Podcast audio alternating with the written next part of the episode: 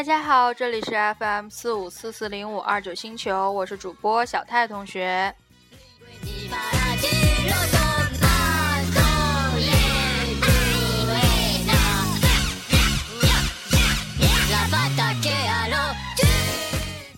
因为上期本来嗯去客串了一下十三月小朋友的那个回不去的旧时光，本来这期也也也想找他一起来客串的，结果我今天问了，他跟我这样说：“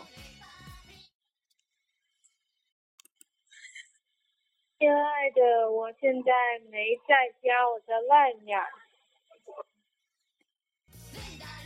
那到底十三月小姐这么晚了还在外面干什么呢？让我们自己脑补一下吧。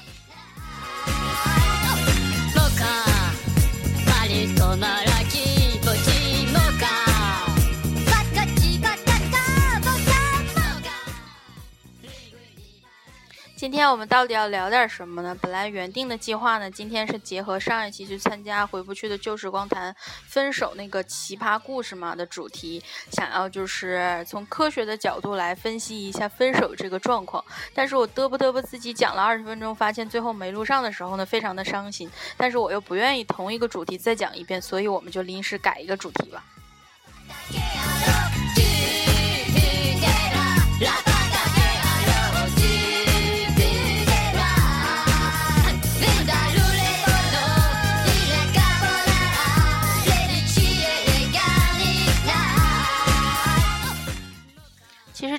时间都自己一个人，不是说自己一个人啊，就是说都是待在家里边，也不知道干什么。我甚至无聊到每天会观察鱼缸的鱼到底是几点睡觉，几点起床。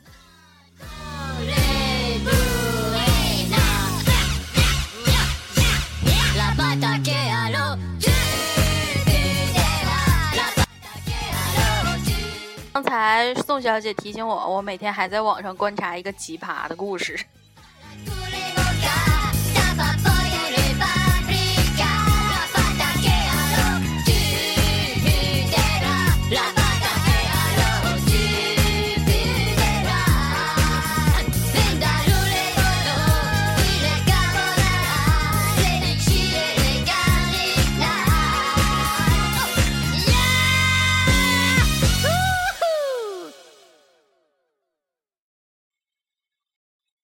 今天我在网上看到了一篇文章，上面说情人节期间分手率更高。嗯，你们知道是因为什么吗？其实因为在情人节的期间啊，就是。人们普遍说嘛，都喜欢秀恩爱嘛，所以在情人节这段时间呢，属于是疯狂的秀恩爱的一段时间。人们会有这种相对比的一种社会性质，互相对比。比如说一个人，呃，对他的男朋男女朋友更好的话，就会给他买礼物啊，或者是呃表现的很关怀。如果另外一个人看到了这些情况，就会觉得自己的爱人不体贴，他没有给我送礼物等等等等。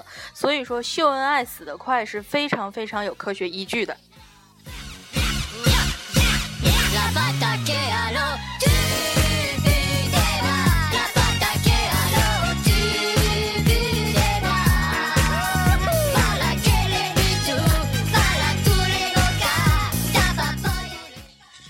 说实话，我根本不知道如何能把话撑满半个小时。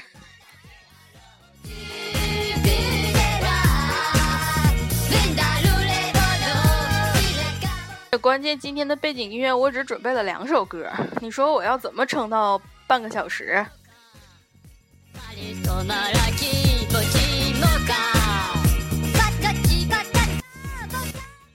对了，今天是二零一四年九月十号，星期三，呃，是中国第三十个教师节，在这里呢，要祝从我小学、初中、高中一直到大学那些我爱的还有我恨的老师们节日快乐。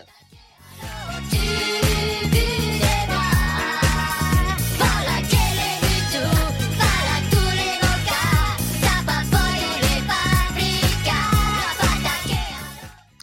今天大家要讨论的话题实在是太多了，除了教师节，嗯，月亮很圆，还有就是昨天凌晨发布的 iPhone 六了。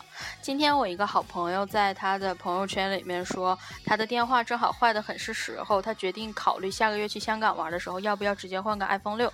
其下面呢，他一个同学回复说，求土豪赠送一个 iPhone 六吧。结果我那个同学给他回了一个，说我赠送你个六啊。然后我觉得这句话，大家如果是东北人的话，应该都能听懂的吧？那意思就是我给你买个六啊。我那个朋友不是他那个朋友啊，默默的没有听懂。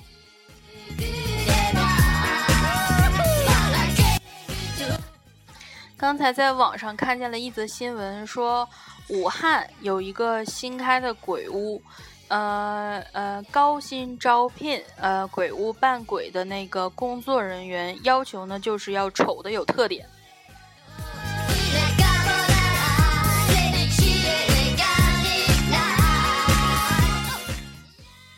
我就突然发现，原来不只是美的初期能够赚钱，原来丑的有特点也可以赚钱。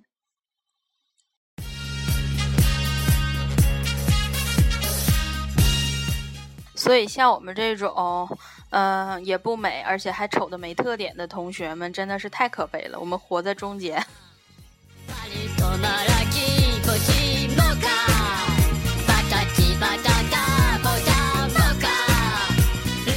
说到教师节呢，我想起今天早上我的一个好朋友给我讲的一个故事。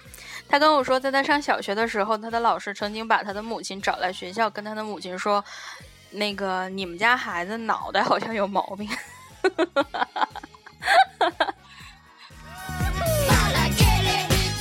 这是真的吗？这么多年我怎么没看出来？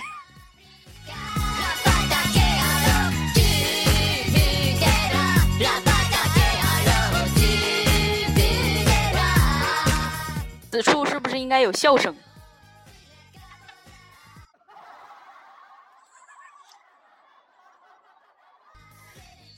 太傻了，太二了。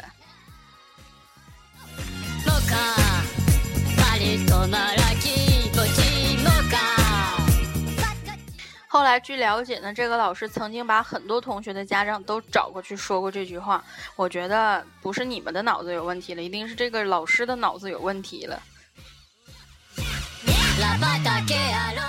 不是想收礼。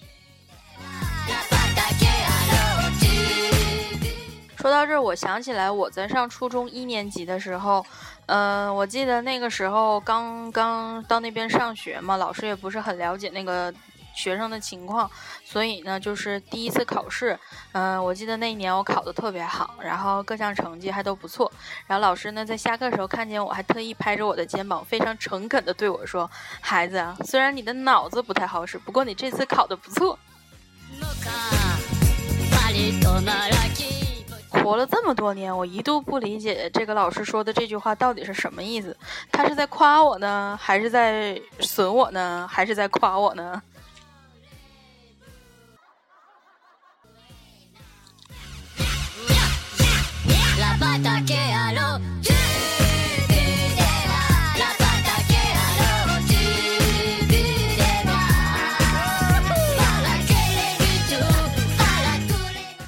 上学的时候碰到过老师很多，有特别特别多比较好玩的。其实我觉得在这里讲那些故事不算是不尊重这些老师吧。我记得我在那个上初二那年有一个老师，这个老师是教物理的。其实他人特别特别好，但是就是形象有点奇怪，就是留着那个齐的齐耳的那个蘑菇头，像樱桃小丸子那个样子。然后脸上铺的粉超白，就是铺了一层粉，感觉一走都会掉渣的那种。完了之后呢，涂着厚厚的红嘴唇子，然后还戴着一个就是很老式的那款，就是，呃，那种那种半圆形的眼镜。完了之后，他已经四五十岁了吧，一个女老师，从来没结过婚。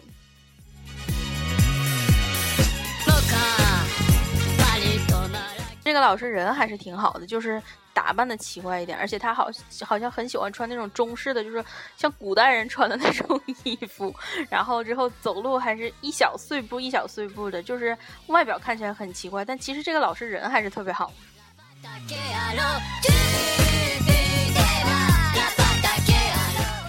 我记得还有一个老师是在我初二那年的几何老师，那个老师本来是在我们学校管寝室的，他本人也特别好玩，他讲话就特别好玩。他在寝室记同学，就是写那个小黑板，不是有那个扣分吗？然后他都会写的特别有意思，比如说那个，呃，叉叉级年级叉叉班的某某同学在寝室晚上不睡觉捶胸。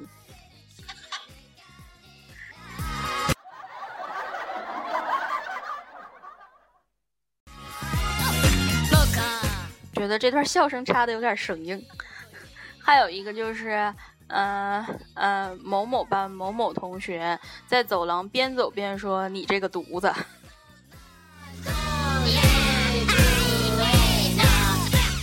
反正很多，他反正他写在小黑板上的内容都特别好笑。我记得我们每天都会去小黑板那个地方看这个老师，我们那个老师姓王，我们都管他叫老王。写的都有什么？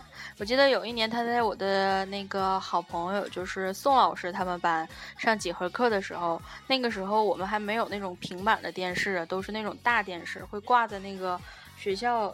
一边的一角那个位置嘛，然后那个是几何老师嘛，他会拿着那个尺在钉钉在黑板上画图什么的嘛，然后他就走在那个角那个地方，当时可能是在写作业，结果他一回头，脑袋撞那个电视角上了，然后他非常潇洒的甩了一下头帘，说：“没事儿，你们继续学吧。”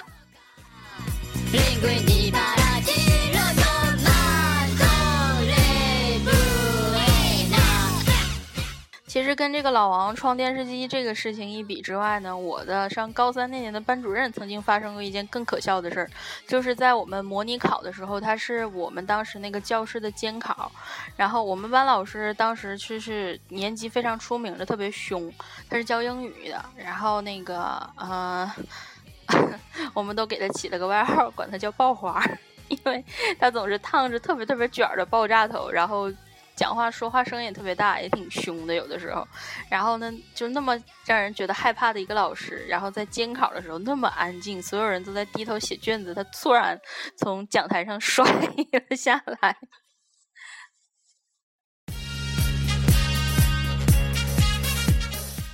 真的，我当时坐在第一排都没好意思笑，一直在憋着。我们老师坐起来之后跟我们说，那个缓解一下尴尬的气氛，大家不要在意，继续考试。当时就记得轰隆一声，就是讲台上就没人了。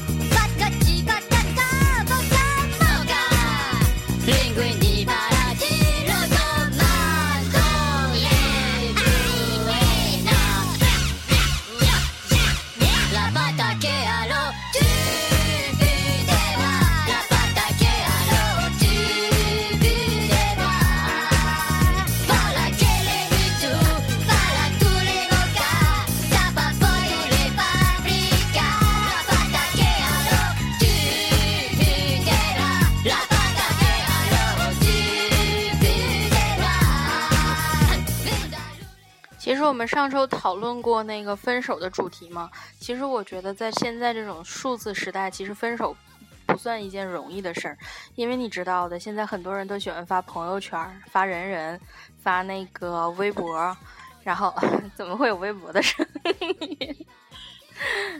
就是在发微博会发很多，而且大家会发现你发了多了之后就会不在意，然后时间长了你发现你再去删这个东西真的是非常的费劲儿，特别是删照片、删微博、删各种东西。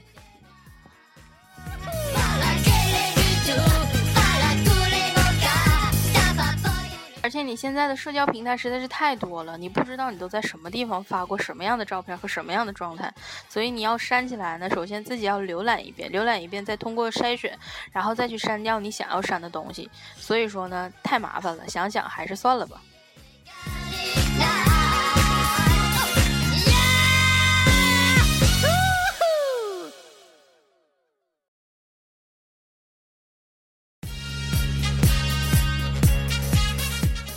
所以现在很多人在无聊的时候，最喜欢做的事儿就是删以前的微博。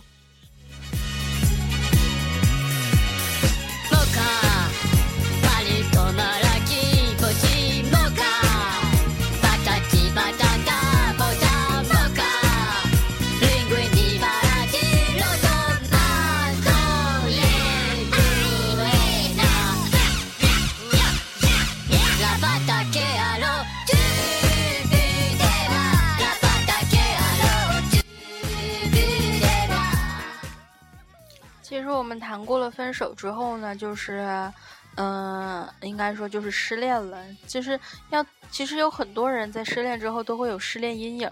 其实我们要怎么走出失恋阴影，这其实也是一个问题。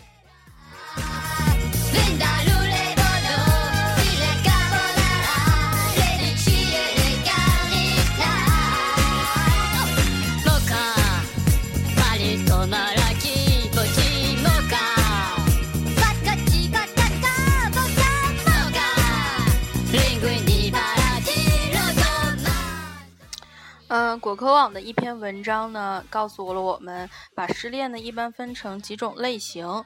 呃，内华达大学的 Davis 教授发现，安全型失恋者会积极利用身边的资源来应对分手事件，在前任离开后呢，将自己的闺蜜和家人作为新的避风港；而焦虑型失恋者呢，沉浸在失去前任的痛苦中无法自拔。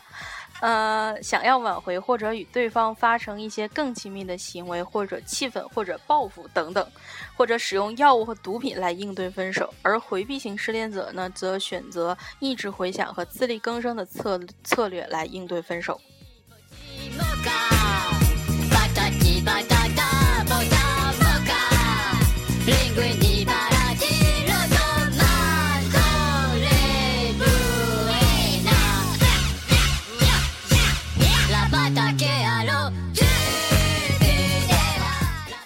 是从太科学的角度去分析这些感情问题呢，其实也是不科学的，因为人毕竟是情感动物嘛，就是还是要会做一些感性的事情嘛，不一定是科学分析的那么准确。